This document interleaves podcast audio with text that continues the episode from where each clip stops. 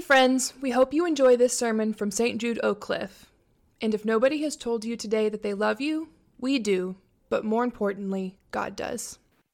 We have been doing a summer series and using art and uh, theology. This is going to be um, a little bit different this morning. I, I would like to do a sermon on a very strange text, on Matthew 10, verses 34 to 42, because sometimes things are not what they seem to be. And we need to look at this. This is when Jesus talks about swords and conflict and all those things. So let's look at the scriptures together. Matthew chapter 10, verses 34 to 42. Do not think that I've come to bring peace to the earth. I have not come to bring peace, but a sword. For I've come to set a man against his father, and a daughter against her mother, and a daughter in law against her mother in law, and one's foes will be members of one's own household. Whoever loves father or mother more than me is not worthy of me, and whoever loves son or daughter more than me is not worthy of me. And whoever does not take up the cross and follow me is not worthy of me. And those who find their life will lose it, and those who lose their life for my sake will find it. And whoever welcomes you welcomes me, and whoever welcomes me welcomes the one who sent me. Whoever welcomes a prophet in the name of a prophet will receive a prophet's reward. And whoever welcomes a righteous person in the name of a righteous person will receive the reward of the righteous. And whoever gives even a cup of cold water to one of these little ones in the name of a disciple, truly I tell you, none of these will lose their reward. Now, Colossians chapter 1, verses 18 to 20. He, that's Jesus, is the head of the body, the church. He's the beginning, the firstborn from the dead, so that he might come to have first place in everything. For in him all the fullness of God was pleased to dwell, and through him God was pleased to reconcile to himself all things, whether on earth or in heaven, by making peace through the blood of his cross. These are the Holy Scriptures. Let's pray. Lord, may the words of my mouth and the thoughts and the intentions of all of our hearts and minds together be pleasing and acceptable to you, our Lord and Redeemer. Amen.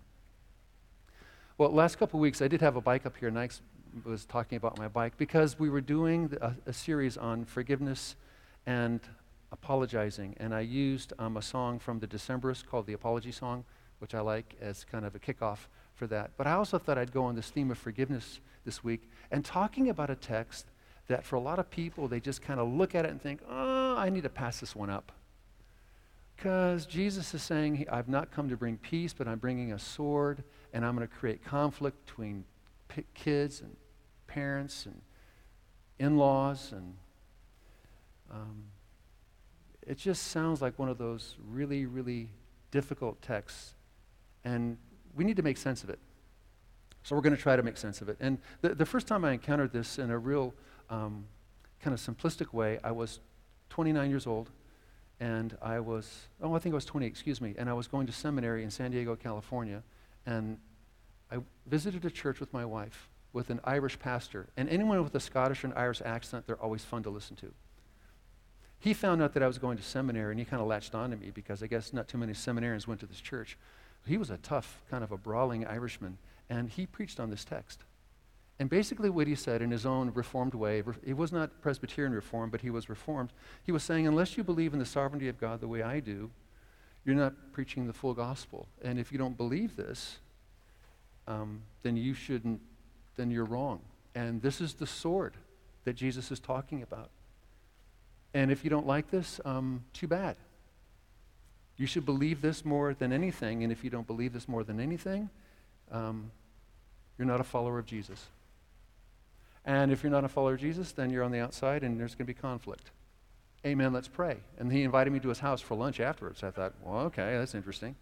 And he invited me to his house and we was talking and I thought, I was very flattered, by the way, because he wanted me to come to the church and he was going to give me opportunities to preach, which I needed because I had to fulfill certain requirements for seminary. It's just one of those things. And then uh, I talked to him. We probably talked for two hours afterwards, and I just said, uh, he said, Well, what did you think of the sermon? I said, I don't know, it's like a lot of conflict. He goes, Well, there's a lot of conflict in the Bible. I said, Yeah, but there's also the peace of the cross, you know. I mean, Jesus is the Redeemer. He, he brings us together, He unites us. Where was that? And then he goes, What was there? It was in the message. I said, I, I really? I just thought, like you're saying, if you don't believe in the sovereignty of God, you're kind of going to hell and have a nice day. And he said, Yeah, I guess it kind of came across that way. And I didn't say anything. There was a long pause. And then he said, You know what, Martin? I don't feel like I've gone to church unless I've been punched in the mouth. And I thought, There it is, right there. There it is, right there. He loves this text because he likes to be punched in the mouth. And he said, See you next week. And I said, Yeah, but I wasn't telling the truth. I didn't come back. I didn't go back the next week because I didn't.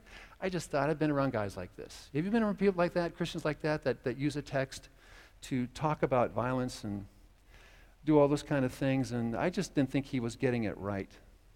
But there, there it is. In Matthew, Matthew 10, Jesus says, I have not come to bring peace, but a sword. And you have to take up your cross and follow me. Now, you should know this is the first time Jesus uses the word cross in the gospel, way before he went to the cross.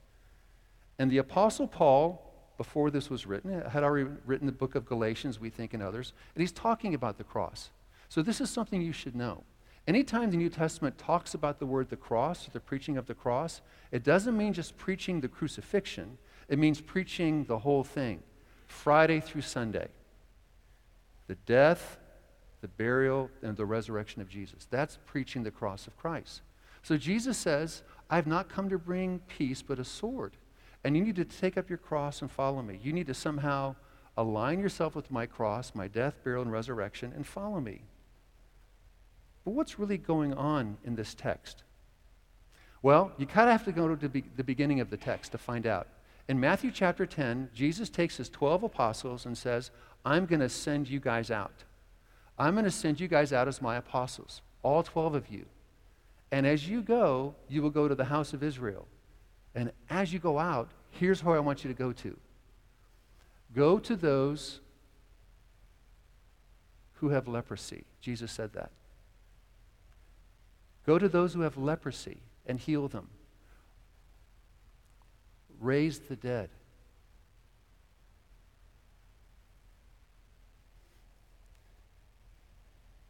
Go to those on the outside. Here's what he says precisely Matthew chapter 10 in the beginning.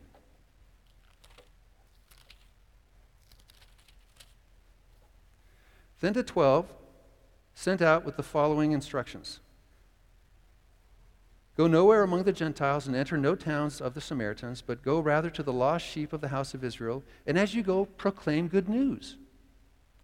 The kingdom of heaven has come near. Cure the sick, raise the dead, cleanse the lepers, cast out demons. Wow. So they're preaching the good news of Jesus, and they're to cast out demons, and they're to preach the gospel to lepers. Okay, for you kids here, you know what leprosy is? Leprosy is a contagious disease that if you get it, you might die. So if you have a friend and they say to you, hey, can you come over and play a game with me? I have a contagious disease that might kill you. And if you ask your mom, can you go over? Your mom's going to say, no, you can't. Because why? Where's the last place you want to be? In someone's house that has a contagious disease that might die. So Jesus is saying, go to those that everybody marginalizes. Uh, the demon possessed, someone who's wrestling with demons, someone that has spiritual, deep spiritual troubles, emotional troubles, mental issues. Wow. People that have deep spiritual, emotional, or mental issues are often marginalized, aren't they? It's the last place we want to go. So Jesus says, I want you to go to the people that no one goes to, that people marginalize, but don't marginalize them because I made them and they need good news. Tell them that I love them, give them hope. And then Jesus says, as you go to them, that's going to create conflict. It's going to bring a sword and it's going to create conflict. And he actually quotes from the book of Micah, Micah chapter 7, when Jesus says, Father against son, son against father, mother in law against daughter in law. Well, in Micah chapter 7, if you look at that carefully, the prophet Micah is preaching to Israel in chapter 6. And, and he says to them, You guys are really wealthy and you're lazy and you don't love your neighbor very well and you're doing economic violence to your neighbor. You're doing religious violence to your neighbor. You guys are fighting so much that even fathers and sons are not getting along. And then Micah says, Lord, I'm just going to be patient waiting for you. So as Micah is saying this, He's basically saying you're doing these things because you're running away from the Lord. So you have to look at Micah in its context. But Jesus says, I've come to bring a sword and not peace. Sometimes, this is, this is what I've learned from this, and I'll, I'll, it's going to sound strange at first. But sometimes when you have a message that goes to everybody and includes everybody, even the most marginalized, people with contagious diseases that will cause you death, or people with deep spiritual troubles, emotional, mental issues, all that stuff. No one wants to go to them. Jesus said, Go especially to them and tell them that I love them. Be inclusive of this good news. When you do this, it gets people upset. We feel better by excluding people, and we hate to admit it. And I'm including myself. I was conscious of this at the first time when I was seven years old. I'm going to tell you about my seventh, my seventh year birthday. When I turned seven, my little sister turned six. Our birthdays are really close, and my mom gave us the best gift ever. We had a birthday party with a real clown. I know for some of you that's going to freak you out. It was a clown. My mom got a clown. And we had no money, but my mom house, got a clown. And she did this. She, I went to a little tiny school, she said, We're going to invite everybody in your class and everybody in your sister's class. That's like 30 kids altogether. I think there were 18 in my class and maybe 15 in my sister's class. And I said, You're going to invite everybody? She goes, Well, not everybody will come, but yes, I'm going to invite everybody. And I was seven years old and I got mad at my mom. She was preaching the good news to the lepers and those demon possessions. The good news is going to everybody. I didn't want it going to everybody. I was seven. I didn't want it going to Michael Flowers. Michael Flowers was a kid who always cried. Recess, he cried. In school, he cried. And not fun cry, like the cry, like, his eyes are always red. He cried, and no one liked him. And I thought, Michael Flowers can't come to my birthday party. He's just going to cry. He doesn't have any friends. And mom goes, Oh, he's, he's going to get an invitation. She said, Honey, you don't know what's going on with Michael. But I thought about this as an adult. I was seven years old, and my mom gave good news to Michael Flowers. And what was my response? I was against my mother, mother against son, just like Jesus talked about. Do you all see that? Why do we feel good about just excluding someone? And I call this, this is DDLE. This is my Pastor Mart phrase for it. It's the delicious demonic little exclusions. We feel better if someone's excluded. We feel better if just someone is left out. Someone's got to pay for it. We just feel better about that. I felt better. My mom didn't teach me that. My mom didn't teach me that, but somehow I knew that. I knew that. And I saw this in high school. Have you ever transitioned from, well, some of you kids are still young, but when you go from like seventh grade and then you get to ninth and tenth grade, let's say, isn't it great when you're in seventh grade and you have seventh grade friends, and then you're in ninth and tenth grade and you still have your seventh grade friends? You guys and gals know what I'm talking about, right? What happens, though, is that your best friend when you're in seventh grade may not be your best friend when you're in 10th grade because he might not be that cool. Because in seventh grade, all you talked about was Lord of the Rings and you rode your bike and you ate red vines. But now you're in ninth grade and you're not talking about Lord of the Rings and you don't eat red vines anymore. You've graduated onto nerds or something else that's more cool than red vines. And then all of a sudden, your friend who's still eating red vines and talking about Lord of the Rings sits next to you in the cafeteria and you have a decision. Oh no, he's so uncool. Do I sit with him? Because now the cool group is inviting me, and they're nerds and they're jocks, and they, they do other stuff besides talk about Lord of the Rings. Do I keep my friend? Do I include him? Or do I push him aside? Because if I keep him, that group that's going to let me in, what are they going to do? They're going to say, oh, no, if you're going to stay with him, you can't go with us. He, you can't, because you know, if I love him and include him, what's going to happen? A sword. Division will happen. Anytime you graciously include people, it always creates a sword. Does that make sense? you think, well, that sounds right, Mart, but that's, that's a real creative reading of this text. Well, that's like exactly the opposite of what Jesus says. Hold on a second. Let's stay within the Gospels. Jesus said, I have not come to bring peace, but a sword, and carried the cross. We think when Jesus says, bring a sword, we think, I want you guys to create conflict. I want you guys to use violence. I want you guys to be separated. Really? Let's check on that. Let's keep sword and cross together, and let's just travel through the gospel. Let's go to Matthew chapter 26, because in Matthew 26, we have a sword and we have a cross. This is the crucifixion, the cross of Jesus. Jesus was just arrested. He was just arrested. Judas, his friend, just betrayed him with a kiss. This is what happened in Matthew chapter 26. Matthew 26. Now, the chief priests and the whole council were looking for false testimony against Jesus so that they might put him to death. But they found none, though many false witnesses came forward. At last, two came forward and said, This fellow said, I am able to destroy the temple of the high priest. Oh, excuse me, I need to go back. This is um, Matthew chapter 26, verse 48. Now the betrayer, that's uh, Judas, had given them a sign saying, The one I will kiss is the man, arrest him. And at once he came up to Jesus and said, Greetings, Rabbi, and he kissed him. And Jesus said to him, Friend, do what you are here to do. Then they came and laid hands on Jesus and arrested him. Suddenly, one of those with Jesus put his hand on his sword and drew it and struck the slave of the high priest, cutting off his ear. Then Jesus said to him, Put your sword back in its place. For all who take the sword will perish by the sword.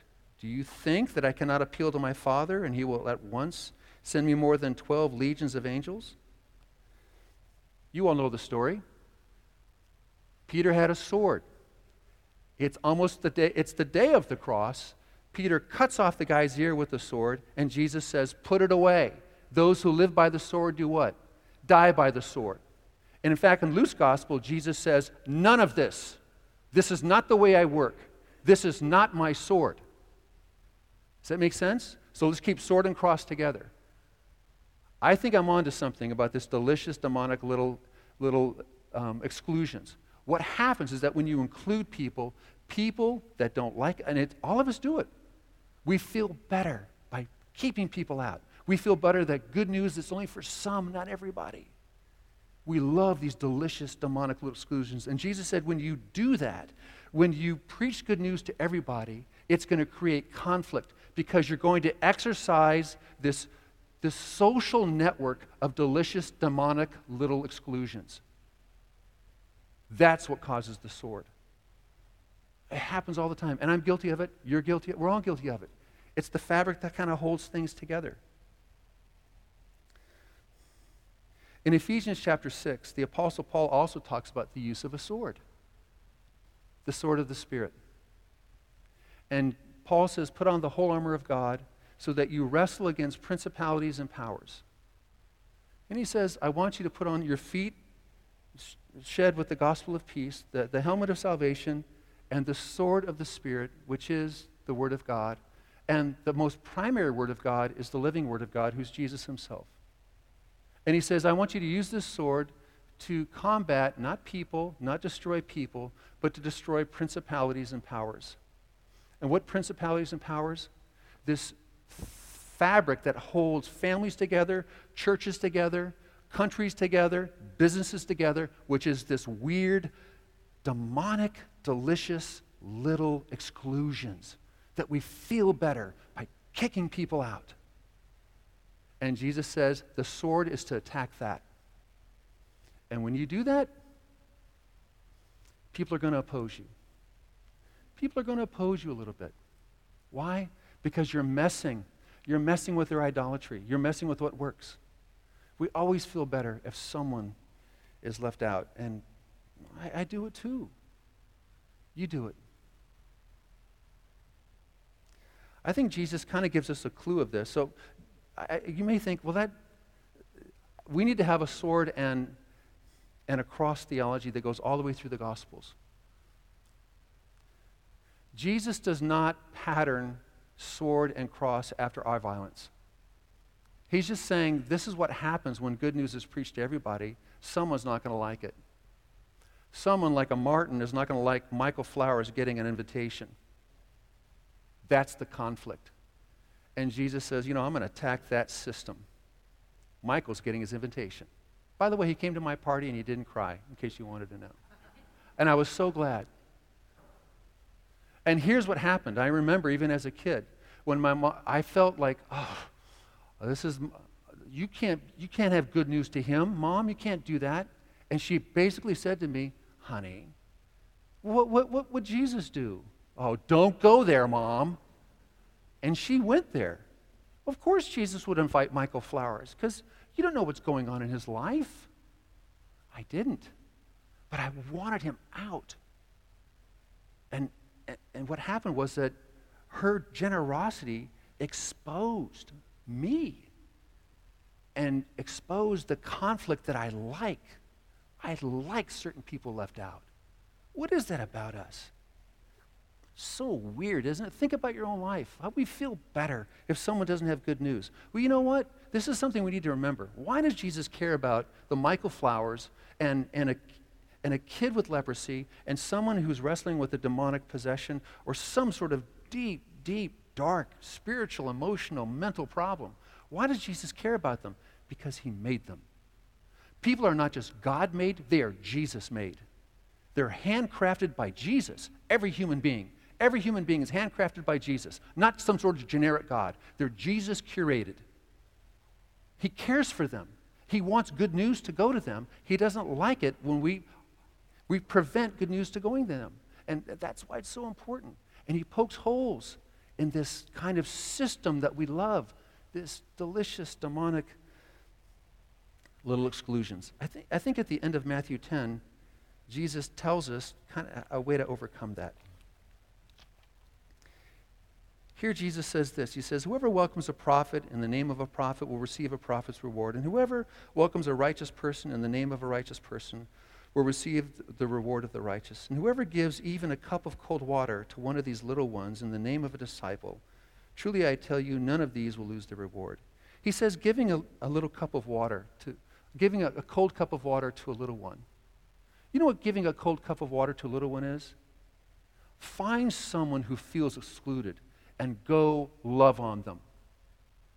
Find someone on the outside. Find someone that doesn't know that they're Jesus made and go give them a cup of cold water. Go give them some nerds or red vines or something. Love them. Tell them I'm praying for you. You're made by God. You're important.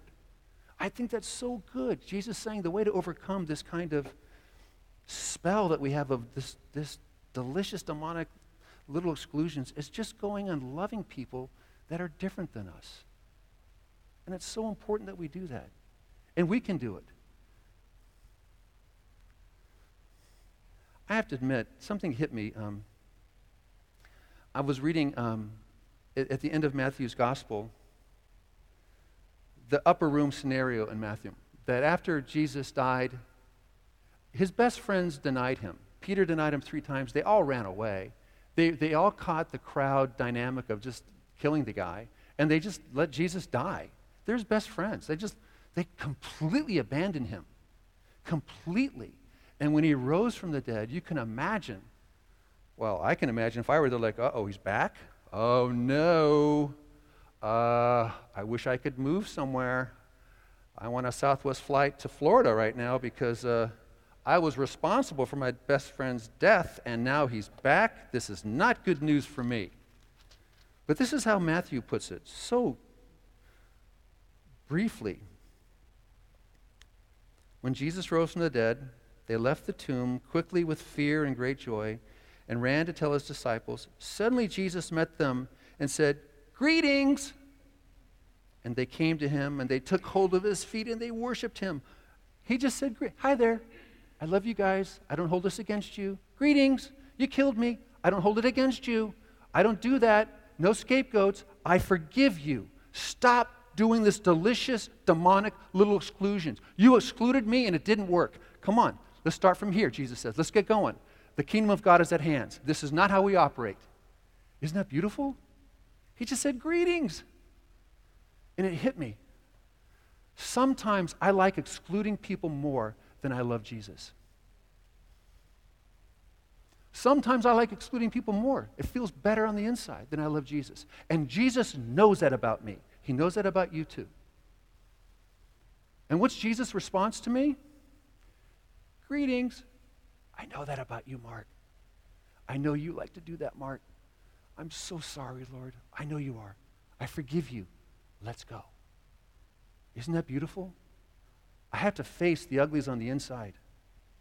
I got to face my own uglies on the inside. Sometimes I like excluding people more than I love Jesus. And Jesus knows that about me. He knows that about them. And He forgives us. Oh, He's so good. He's so good to us. So when it comes to swords and conflict, well, the good news brings it. But it's not the sword that we think, is it? It's the sword of the Spirit. It's the gospel of peace. But that gospel of peace, it creates a ruckus because it messes with principalities and powers that hold stuff together, like junior highs and high schools and businesses and churches and countries. But it's a false thing that holds it together. He holds all things together. Jesus is the glue to the universe, not this other stuff. And as followers of Jesus, what we're supposed to do, what God wants us to do, is ask for his forgiveness. Because all of us at some time like excluding people more than we love Jesus. And we need to look Jesus right in the face and say, I'm really sorry. And he says, I know that, but I love you. Greetings. I forgive you. Why do you think they held on to him so tightly? Why do you think they fell at his feet and they grabbed him and they wept? Because they killed him. And what was Jesus' response to them? I know you did. I don't hold it against you, Peter. I don't hold it against you, John. I forgive you. I forgive you. I forgive you. And they're just crying like crazy. They can't believe that he's not going to do this cycle of violence anymore. He doesn't. You know, it's so interesting. One of the early church fathers, Tertullian, in the second century, in one of his famous sermons, he said, You know, that when Jesus disarmed Peter, he disarmed all Christians. We don't fight that way. We don't fight that way at all. We fight with the sword of the Spirit. We do things differently. We love difficult people. We hang on to them. We don't exclude the Michael Flowers we give them invitations to the party. This is the Christian message. God has a birthday party. Everybody's invited, including, and maybe I should say, even especially, the Michael Flowers. And when we stomp our feet like I did and say, No, no, no, God says, Mart, I know that about you. I forgive you. Go give him the invitation. And I say, Thank you, God. And I'll give him the invitation. Let's pray. Father, thank you for loving us. Thank you for knowing that sometimes we like excluding people more than we love you. And we admit it to each other, we admit it to you, and we're so grateful we don't have to hide. But we don't like that. But we still do it. So, Lord, please forgive us.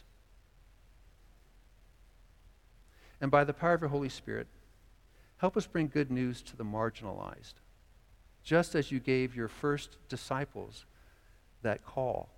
And as they did it, it caused problems, but they're good problems. So, Lord, by the power of your Holy Spirit, help us give away the good news, not keep it for ourselves. We thank you and pray in Jesus' name. Amen.